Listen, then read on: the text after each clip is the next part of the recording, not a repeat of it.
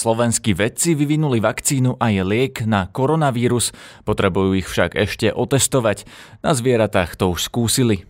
Čo nás teraz čaká, je urobiť testovanie na ľuďoch. Tú fázu nemôžeme preskočiť. Hovorí jeden z vedcov, ktorí sa podielajú na vývoji slovenskej vakcíny a jej lieku na COVID-19, Branislav Kovačech. Budete počuť aj jeho kolegyňu Evu Končekovú. Pýtali sme sa napríklad aj na to, prečo slovenská vakcína príde podstatne neskôr ako tie ostatné. Mm, pokiaľ viem, tak e, nič sme od štátu na vývoj vakcíny nedostali. Takže boli sme na tom, vlastne v podstate sme boli sami. Začať očkovanie v skupine ľudí nad 85 rokov nemusí byť až taký dobrý nápad. Vedci hovoria, že staršiemu človeku vakcína nemusí zabrať a tak aj na Slovensku zrejme budú na koronavírus zomierať aj zaočkovaní starší ľudia. Veľmi nízka efektivita e, vakcín, odpovede na vakcín je u starých ľudí všeobecne. Dobré ráno, je piatok 22. januára. Moje meno je Peter Hanák. Počúvate podcast Ráno na hlas. Premiér Igor Matovič hovorí, že keď sú slovenskí odborníci, takí odborníci, nech vyvinú slovenskú vakcínu. V skutočnosti slovenskí vedci vyvíjajú slovenskú vakcínu a dokonca aj liek na ochorenie COVID-19. Ja som teraz v miestnosti s dvomi takýmito vedcami, ktorí v rámci firmy Axon Neuroscience pracujú na vývoji vakcíny aj lieku. Je tu so mnou pani Eva Končeková a pán Branislav Kovačech. Dobrý deň. Dobrý deň, prejem. Dobrý deň. Povedzme si na úvod, v akom sme v štádiu výroby, alebo teda vývinu slovenskej vakcíny a slovenského lieku na ochorenie COVID-19. Čo sa týka vakcíny, um, sme v predklinickej fáze. Máme urobené nejaké testy na zvieratách. Vieme zhruba asi ako by tá vakcína mala vyzerať v tej forme, ako by sa mala podávať ľuďom. Čo nás čaká je len overiť posledné testy, už tú, tú konečnú formuláciu a spustiť výrobu v GMP podmienkach. To znamená výroba reálneho lieku. Teraz si to rozdielme, že čo je teda vakcína a čo je reálny liek na to ochorenie a kedy by sme mohli očakávať, že niečo také bude realitou, že to nebude len vývoj, ale že tak ako vidíme, že už sa očkuje tým, e, teda tou vakcínou od Pfizeru najmä na Slovensku. Kedy by sme sa mohli dočkať toho, že to bude, budeme mať aj slovenskú vakcínu, ktorá bude tá otestovaná, registrovaná, bezpečná a bude sa podávať? A bod B k tomu, kedy by sme mohli používať liek na COVID-19. A čo sa týka tej vakcíny, tam treba ešte minimálne nejaké 3-4 mesiace, kým sa dostaneme k prvej e, ľudskej dávke tam treba takisto zaviesť výrobu tej vakcíny. Čo sa týka protilátok, e, tam nám zostáva vlastne takisto niečo podobné. Je treba zabezpečiť výrobu GMP kvality. To je teda kvalita, ktorá sa podáva ľuďom a to takisto bude trvať nejaké 3-4 mesiace. 3-4 mesiace do toho, aby sme reálne videli očkovaných a liečených Slovákov, alebo 3-4 mesiace do nejakej prvej klinickej štúdie a odvtedy bude ešte ďalší, ja neviem, pol rok, rok na to, aby to reálne očkovalo a liečilo slovenských dôchodcov trebárs. Je to asi tak, ako ste povedali, čiže vlastne 3-4 mesiace do prvej fázy, kedy by sme už mohli začať reálne testy na ľuďoch, či už je to um, tá vakcína, o ktorej sme hovorili, alebo protilátky. No a to samozrejme že ešte prechádza prvou, druhou fázou klinického skúšania, dokonca treťou.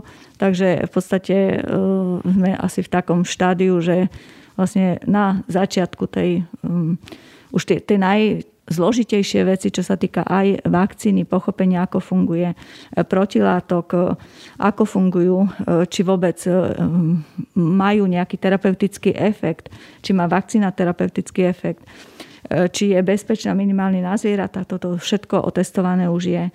A teraz sa vlastne robia napríklad pri protilátkach, skúšame rôzne kombinácie protilátok, pretože ich máme viacej, či by boli efektívne, keby sa dávali v nejakej zmesi e, ľuďom. Čiže vlastne robíme také e, rôzne typy e, formulácií, sa tomu hovorí miešania a prípadne dávkovania a budeme skúšať, že ktoré by mohlo byť teoreticky účinnejšie, teda ktorá kombinácia napríklad v prípade protilátok. No a čo sa týka tej vakcíny, ako hovoril kolega, ak by som sa zastavila pri tom, že vlastne v skutočnosti sa v dnešnej dobe už e, podáva e, vakcína, už aj u nás sa začalo očkovať tzv. mRNA vakcínou. E, my sme, mohli, mohli by sa ja neviem, poslucháči spýtať, že prečo sme vlastne v podstate ešte len v tej fáze, v ktorej sa nachádzame.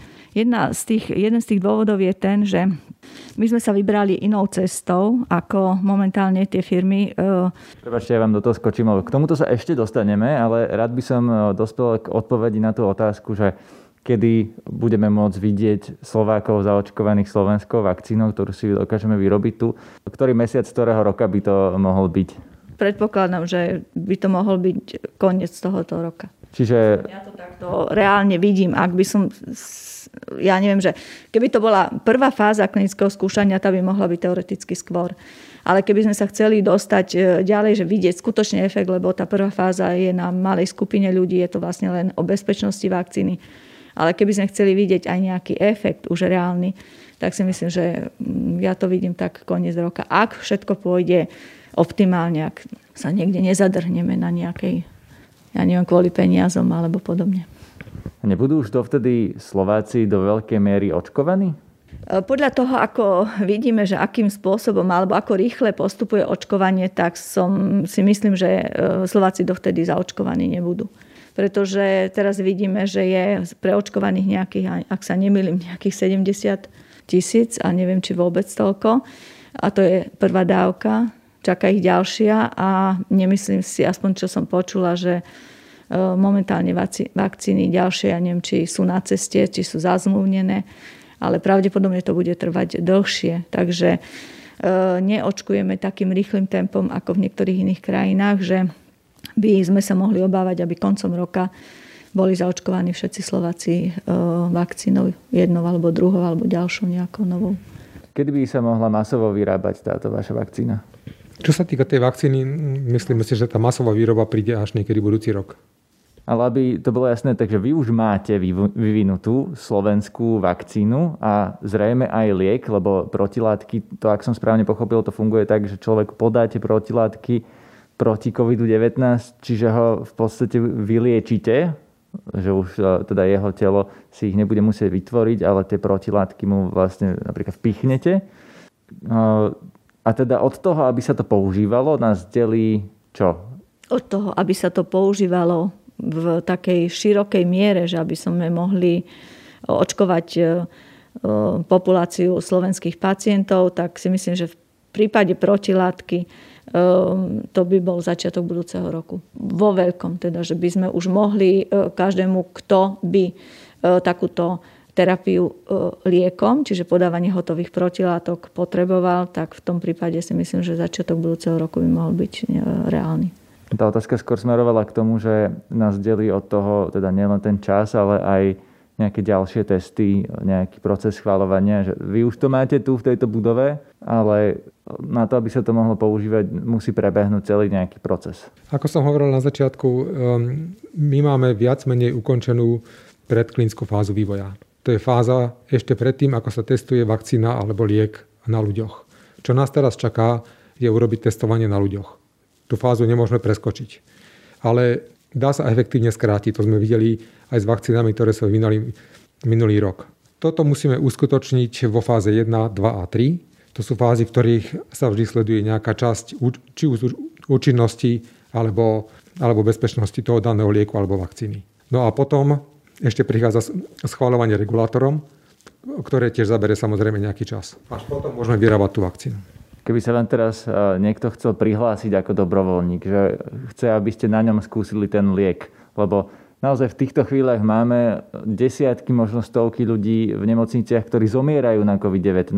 Vy máte tu v tejto budove liek. Keby sa vám niekto chcel prihlásiť, že vlastne neexistuje iný liek, ktorý mu pomôže a ten váš by chcel skúsiť, dá sa to? Ešte nie.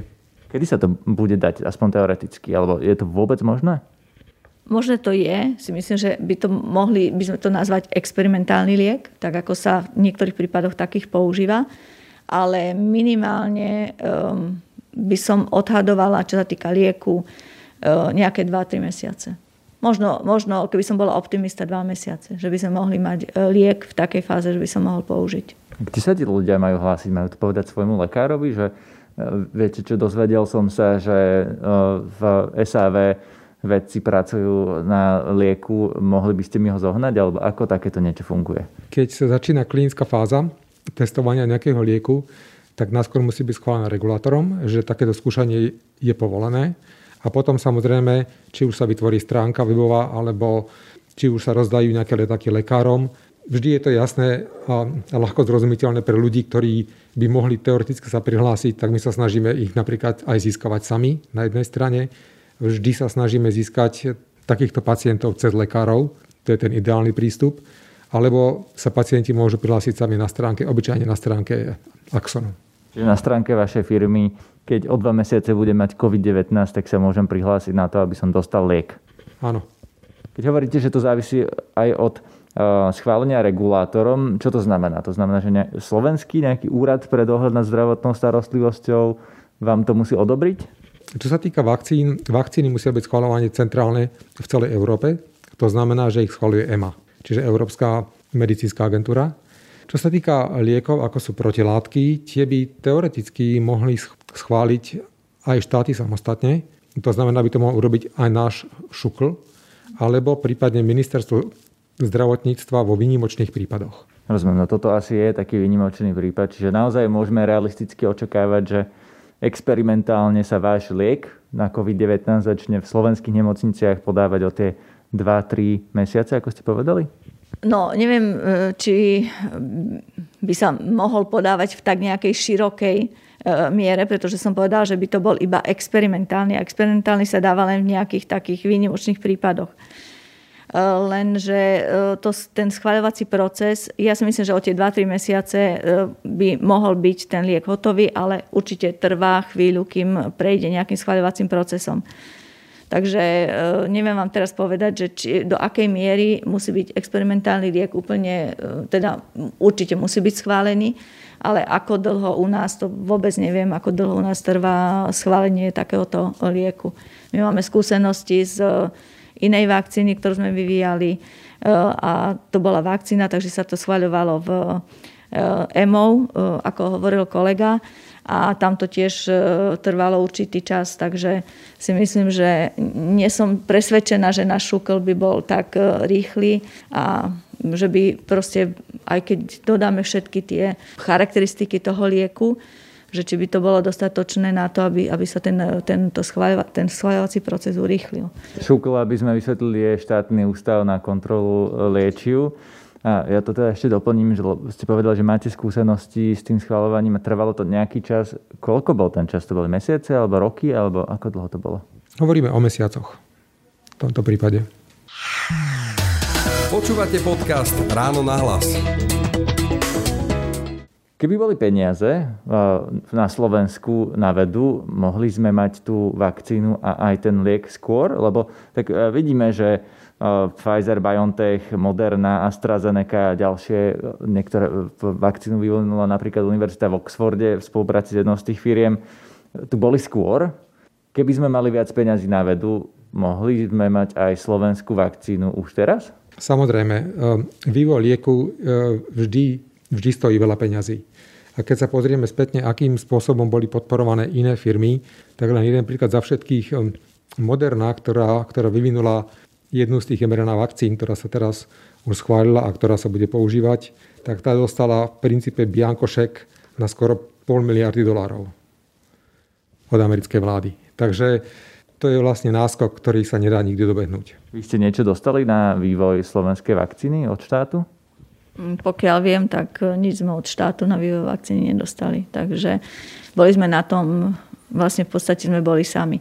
A k tomu ešte by som chcela doložiť, že peniaze sú veľmi dôležité, lebo skutočne je to veľmi finančne náročné. Avšak e, čo sa týka e, ďalš, ďalšia vec, ktorá prispieva k tomu, že liek sa vyvinie rýchlejšie, je tým.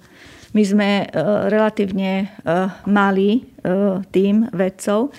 Máme síce veľmi dobre zostavené jednotlivé časti výskumu, takže sa vieme, vlastne vieme urobiť, máme to tak, by som povedala, komplexne e, zadefinované, avšak e, ak sa pozriete na tie iné veľké firmy, ktoré sú už teraz v klinike e, alebo už podávajú vakcíny, tak vlastne to bola spolupráca naprieč celým svetom, že proste veľké farmafirmy sa navzájom doplňali a jeden urobil to, druhý to, to. Čiže u nás v tejto fáze sme vlastne boli sme akože sami, hoci všetky tie techniky, ktoré k tomu boli potrebné, tak vlastne máme a máme aj know-how, pretože ako som hovorila, my sme vyvíjali už jednu vakcínu, ktorá prešla druhou fázou klinického skúšania úspešne. Takže vlastne máme s tým skúsenosti, preto sme vlastne do toho išli. Kým to celé dokončíme, bude to ešte treba? A to teda nie je tá istá otázka, ako som sa pýtal na začiatku, či už Slováci budú zaočkovaní, ale vieme, že aj ďalší a ďalší vedci vyvíjajú vakcíny. No tak Máme Rusku, Čínsku a ďalšie súkromné a ďalšie možno, o ktorých ešte ani nevieme, že ešte nie sú v tých fázach, aby sme sa o nich dozvedeli. Čiže nebude to už neskoro, keď vy ju vyvinete a vlastne na trhu už budú možno desiatky ďalších podobných? Tak e, neviem, či budú e, desiatky, možno desiatky ďalších podobných, ale my máme trošku iný prístup k vývoju vakcíny. Čiže naša vakcína sa od tých ostatných e, dosť líši. Ten koncept, ktorý sme navrhli, bol dosť časovo náročný, čo sa týka tej predkliniky. Čiže vlastne v podstate tá vakcína, ktorú my vyvíjame, by mala byť z nášho pohľadu vakcína, ktorá by bola si myslím, že viacej fokusovaná na určité oblasti vírusu, ktoré sú pre ten vírus zraniteľné, čo neriešia tieto vakcíny, ktoré teraz sú, pretože to proste tak, ako je tá vakcína zostrojená, tak to takto nevychádza. A preto si myslíme, že e, tá vakcína bude iná. A bude, e, aspoň sme presvedčení, že by mohla byť bezpečnejšia ako tie vakcíny, ktoré ako momentálne sú na trhu. A zároveň ďalší faktor, ktorý by e, mohol nejako rozlíšiť tú našu vakcínu od iných vakcín je ten, že e, naša vakcína by teoreticky mohla fungovať e, veľmi efektívne aj u starších ľudí, na ktorých sa v týchto vakcínach ako si pozabudlo pretože aj v tých klinických skúškach boli testované vakcíny maximálne do 65 rokov, na 65 tam tých klientov, ktorí boli testovaní v klinických skúškach, bolo veľmi málo. Ako sa vie, e, starý človek už nie tak efektívne odpovedá, reaguje na nové stimuly, na nové vírusy, pretože sa nachádza v tzv. fáze starnutia imunitného systému, tzv. imunosenescencie a veľmi nízka efektivita e, vakcín, odpovede na vakcín je u starých ľudí všeobecne. Čiže Počkajte, tu sa zastavíme. To znamená, že keď e, terajšími vakcínami od Pfizeru, BioNTechu a tých ďalších sa budú očkovať najmä starší ľudia nad 80 rokov napríklad, že to nemusí byť efektívne, že by sme sa mali zamerať na možno iné skupiny, pretože ľudia nad 80 rokov už sa u nich tá imunita až tak nerozvíja? Áno, e, mož, nie, nie je to samozrejme, že úplne 100%, ale je dokázané vedecky, je množstvo publikácií, ktoré ukazujú, že s vekom tá efektivita vakcinácie u starších ľudí klesa. Čiže nebude napríklad, ja neviem, v, vo vekovej vekom rozhraní 30-40 rokov, tam bude tá účinnosť vakcíny, povedzme si, ja neviem, 80-90%, možno aj viacej, teda čo sa týka odpovede na vakcínu, kdežto u tých starších ľudí tam môže byť e, pod 50, možno že aj menej, e, určite, keď sú tí ľudia starší. Takže... Počkajte, to znamená, že budú na Slovensku zomierať aj zaočkovaní starí ľudia na COVID-19? Um, ehm, no, dalo by sa povedať, že áno, pokiaľ aj keď bude zaočkovaný a nevyvinie e, tú imunitnú odpoveď, to znamená, že nebude telo reagovať na vakcínu, že sa tam netvorí, nevytvoria tie ochranné protilátky, že sa tam nevytvorí tzv. bunková e, imunita, čiže aj bunky tam nejakým spôsobom fungujú pri eliminácii vírusu, tak sa môže stať, že áno. Samozrejme, že toto teraz nikto nevie na 100% povedať, že ako to bude fungovať, pretože v tých klinických skúškach sa také veľké množstva e, ľudí, starých ľudí netestovali. Čiže oni otestovali veľmi malú skupinu ľudí e, nad tých 65 rokov, takže tam sa to nedá jednoznačne povedať, že do akej miery to bude u tých starých ľudí efektívne. Ja netvrdím, že to bude 100% e, negatívne, ale určite tam to bude 100% rozdiel medzi skupinou, ktorá je e, mladšia a tou e, staršou vekovou skupinou. Preto si myslím, že ten očkovací, aj všetci teda začínajú očkovať od toho najvyššieho veku. Ja to chápem, že oni sú najzraniteľnejší, ale skôr si myslím, že by možno bolo vhodné e, súčasne očkovať aj ľudí, ktorí sa o tých starých ľudí starajú pretože práve tí sú tí, ktorí sú možno bezpríznakoví, sú nosite, môžu e, ten vírus tam efektívne preniesť na toho staršieho človeka a v prípade, že by oni boli chránení, tak je chránený aj ten človek starý, ktorý bol vakcinovaný, ale neodpovedal adekvátne na vakcínu. Čím je tá vaša vakcína iná? Teda chápem, že neporazíte e, celý svet v rýchlosti vývoja tej vakcíny, ale že to chcete urobiť tak, že vaša bude lepšia, alebo že vaša funguje na inom princípe ako tie ostatné a teda bude účinnejšia aj pre starších ľudí. Vlastne prečo? Mala by byť účinnejšia pre starších ľudí, lebo v podstate e, my sme sa držali toho konceptu, ktorý sme mali pri vývoji vakcíny proti Alzheimerovej chorobe, čo vlastne boli vakcíny pre starých ľudí. A tam sa ukázalo, že tá účinnosť na vakcínu, odpoveď na vakcínu je veľmi vysoká. Tam viac ako 90% starých ľudí odpovedalo na vakcínu. Čiže my vieme z tohto povedať, že ak by sme išli týmto istým prístupom a ideme, takže by mohla byť táto vakcína efektívna aj u starých ľudí a že by starí ľudia, e, nehovorím, že na 100%, ale mohli byť viacej chránení proti e, tomuto e, ochoreniu. Počúvate podcast Ráno na hlas. Existujú a stále sa objavujú nové mutácie koronavírusu, tak teraz robí veľké problémy tá britská. Hovorí sa už veľa aj o tej z Juhafrickej republiky. Dokonca pri brazilskej sa hovorí, že tá, na tu by nemuseli zaberať tie vakcíny, ktoré sú momentálne na trhu. Čo na to hovoríte? Bude na všetky mutácie zaberať vaša vakcína alebo aj tie vaše lieky z tých protilátok? Na to, aby sme mohli presne odpovedať na takúto otázku, samozrejme treba mať nejaké dáta my nevieme, či tie firmy, ktoré vyrábajú tie mRNA vakcíny napríklad, či testovali, aký typ, aký typ protilátok sa vytvára. Ak by sme toto vedeli, tak vtedy by sme ľahšie vedeli zodpovedať otázku, či budú fungovať. Teoreticky by do nejakej miery fungovať mali. Otázka je, či e, tie mutácie, ktoré sú v, tej, v tom brazilskom variante alebo v tom anglickom variante, prípadne v, tej, v tom variante z Juafrickej republiky, či tieto varianty nie sú kľúčové miesta, ktoré sú kľúčovo rozpoznávané potom tými vznikajúcimi protilátkami. Ak by to tak bolo, tak potom samozrejme treba vytvoriť novú, novú vakcínu s týmito mutáciami. A tá vaša bude fungovať na všetky, či tam tiež je to nejakým spôsobom obmedzené? No, ja by som sa vrátila, e, nebudem teraz hovoriť o vakcíne, ale o lieku. E, ako sme hovorili, že sú to hotové protilátky a e, my ich máme viacero a pravdepodobne, ak by sme podávali, samozrejme, že tieto protiátky budeme testovať na tých nových variantoch teraz, e, ktoré, sú, ktoré vlastne majú mutácie. Niektoré sme už otestovali a sme zistili, že stále, aj keď sú tam nejaké zmeny, tak tie protilátky fungujú a ten vírus inhibujú.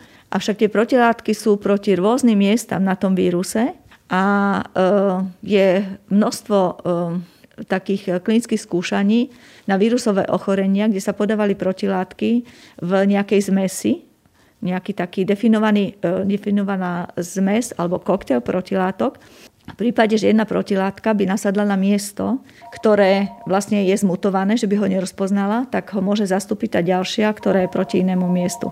A my tiež chceme výsť týmto konceptom, že by sme si e, zobrali, alebo že by sme použili e, nie len jedno liečivo, ale nejakej zmesi a proti rôznym oblastiam, aby sme sa vyhli tomu, že v prípade, že by niektorá protilátka E, nerozpoznávala ten vírus kvôli tej mutácii, tak e, môže byť efektívna ešte ďalšia. Čiže takýmto spôsobom by to teoreticky e, mohlo fungovať. To sa dá spraviť aj s tou vakcínou, že aj keď budú nové a nové mutácie, tak tá vakcína sa dá inovovať a prispôsobovať na to, aby zaberala aj na tie ostatné? Áno, samozrejme. Ak vieme, aká mutácia je v tých nových variantoch, vieme sa prispôsobiť či už aj s tou mRNA vakcínou a takisto aj s tým našim prístupom.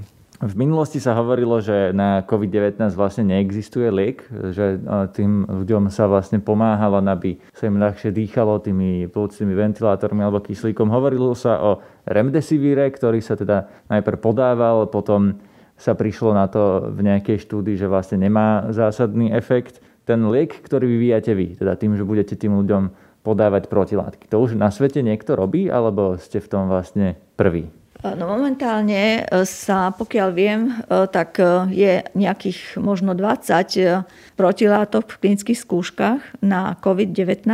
Asi 13 alebo 15 firiem ich vyvíja. Samozrejme, že ďalšie sú v predklinike, to je nejakých 150. Takže je tam veľké množstvo. Zatiaľ sa tieto protilátky takto nepoužívajú u COVID-19, ale vlastne SARS-CoV-2, ale u SARS-CoV u toho MERSu a takých tých ďalších ochorení, ktoré sú teda veľmi teda podobné ako SARS-CoV-2, tak e, tam tie protilátky, ktoré boli vytvorené, boli síce testované v predklinike na zvieratách a ukázali veľmi efektívnu e, zábranu množenia vírusu, ak sa, ten, ak sa tie protilátky takto podávali.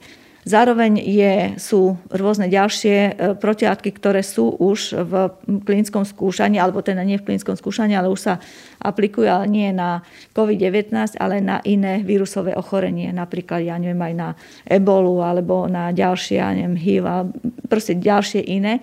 A tie protilátky sú e, efektívne. Eh, čiže keď je tá protilátka dobre eh, zostavená, eh, keď je zameraná na, na to slabé miesto na víruse, ktoré je povedzme konzervatívne, že sa nemení, že nemutuje, tak si myslím, že to určite efektívne je. Takže ste jedna z 20 firiem, ktoré sú momentálne e, na tom najlepšie pri vývoji lieku e, na COVID-19, alebo jedna z tých 150 v tej predklinickej fáze a budete s nimi súťažiť, že kto bude prvý. Otázka tak ani veľmi nie je o to, že kto bude prvý, pretože prvými už je Eli Lilly a Regeneron, ktorí už majú schválené um, svoje protilátky na emergency use. A, lenže my vieme, že tieto protilátky boli vymuté veľmi rýchlo a zdá sa, že boli vyvinuté až príliš rýchlo.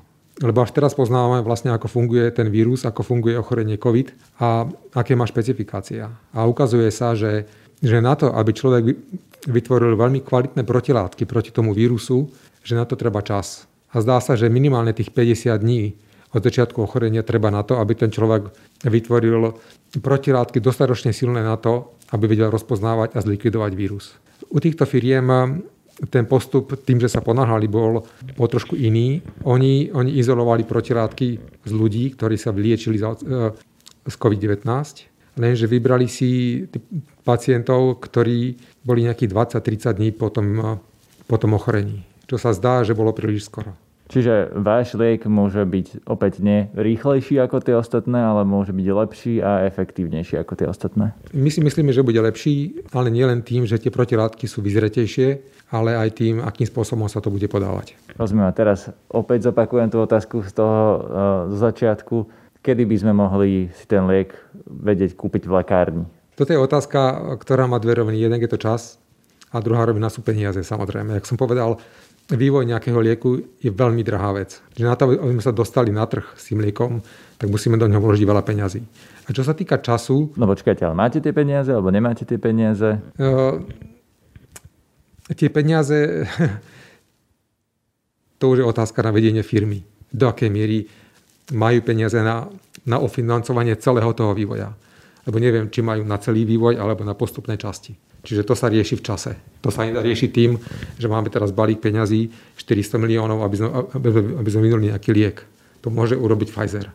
Alebo nejaká nadnárodná farmafirma. Nie um, biotechnologická firma. Čiže vy si s tým budete musieť nejakým spôsobom poradiť a s tým financovaním to asi vy, vedci, nevyriešite, to bude musieť niekto nad vami, ale tá, moja otázka stále platí, že vy z toho realistického pohľadu, z toho, ako to vidíte, no čo, kedy o rok bude môcť ísť do lekárňa kúpiť si váš liek za ideálnych podmienok, alebo o dva, alebo to bude o pol roka? V tej, v tej najlepšej situácii si myslím, že o taký na budúci rok, nejaký február, marec, by to teoreticky mohlo byť možné. To je na dnes všetko. Počúvajte aj naše víkendové podcasty. V sobotu ráno vychádza podcast Múzeum. Tento raz bude o tom, aké poklady skrývajú depozitáre Slovenského národného múzea na Bratislavskom hrade. V našom kanáli Podcasty Aktuality.sk na Spotify aj v ďalších aplikáciách nájdete aj podcast Ženy ako my od portálu Diva.sk o tom, že mileniáli sú najvyhoretejšou generáciou a napríklad aj športový podcast o tom, že slovenský biatlon je na dne. Pekný víkend vám želá Peter Hanák. Všetky podcasty z pravodajského portálu Aktuality.sk nájdete na Spotify a v ďalších podcastových aplikáciách.